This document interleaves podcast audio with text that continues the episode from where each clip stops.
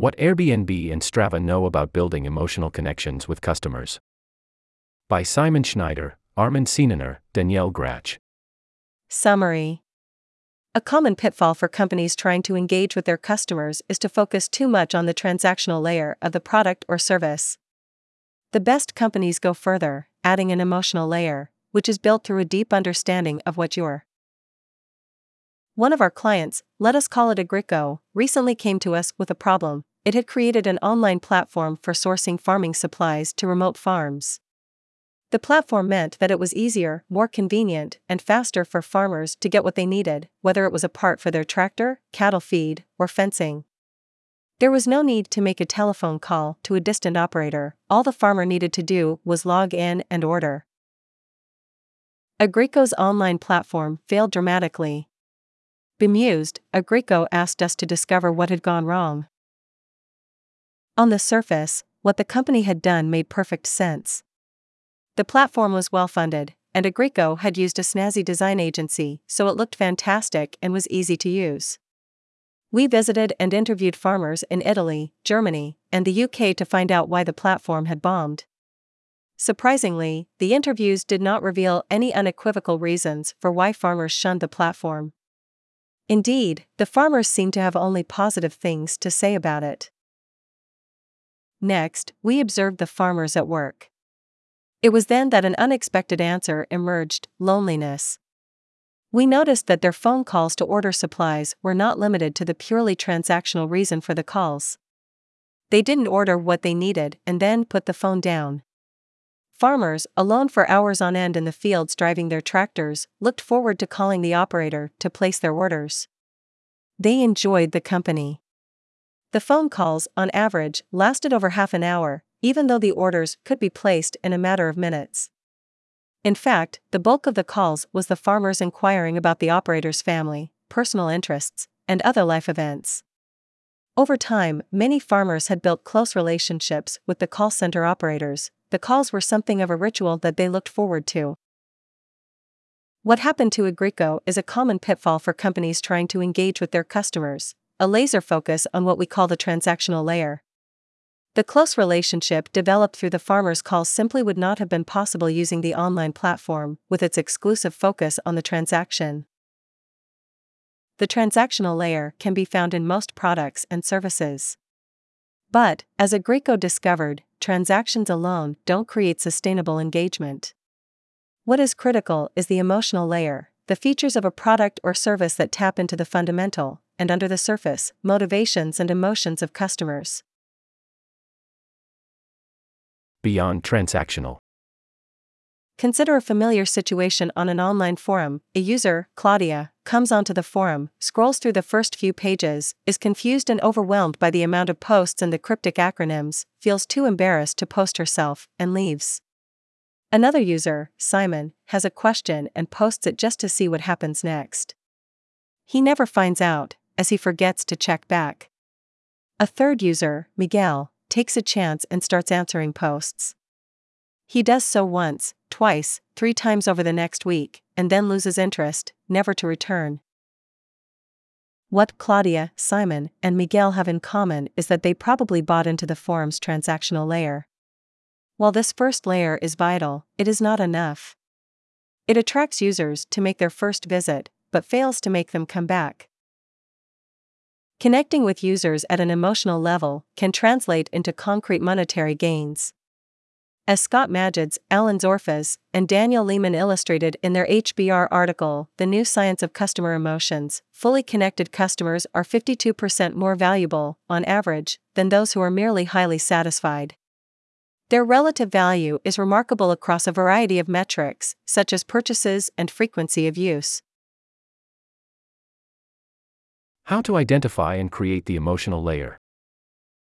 The question is how to identify this fundamental emotional layer that creates ever more valuable customers.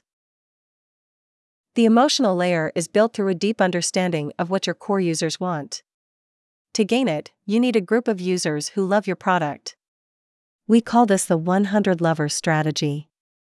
The concept, as a starting point, get 100 people to love your product. Airbnb started with this strategy. It's better to have 100 people that love you than a million people that just sort of like you. Find 100 people that love you, advised Paul Graham of Y Combinator, one of the lodging platform's first investors.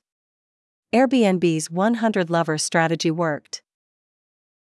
Your 100 lovers must feel that they are contributing to the creation of a community.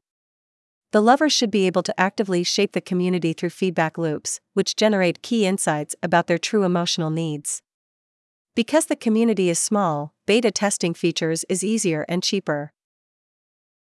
In addition, lovers tend to generate high quality content, which garners momentum and starts a virtuous cycle, attracting more and more users who want to be involved. The lovers will spread the word through their online and offline social channels, creating buzz and spreading the love. How Strava did it. Take Strava, the website and mobile app, to track athletic activity.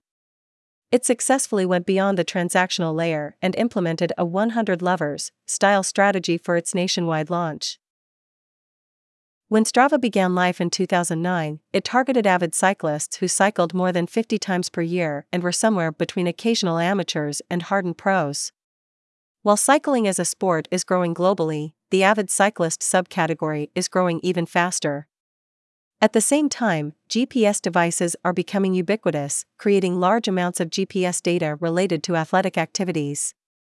However, in most cases, the GPS data was not being used to deliver insights on performance. Strava recognized this need, which became its core transactional layer.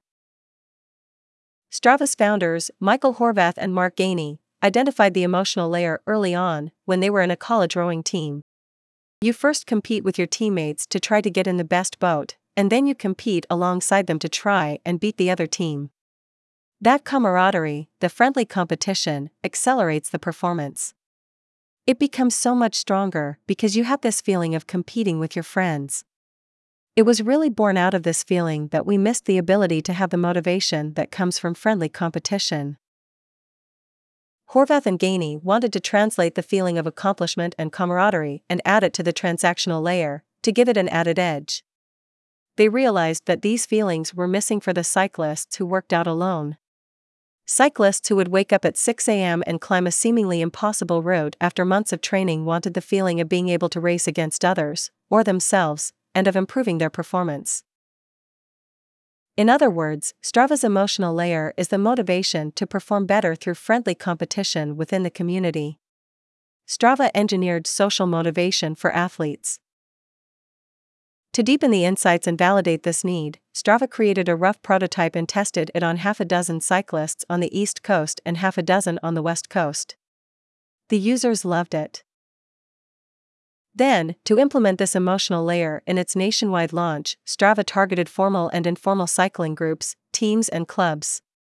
It followed a three pronged approach to launch Strava across U.S. metropolitan areas.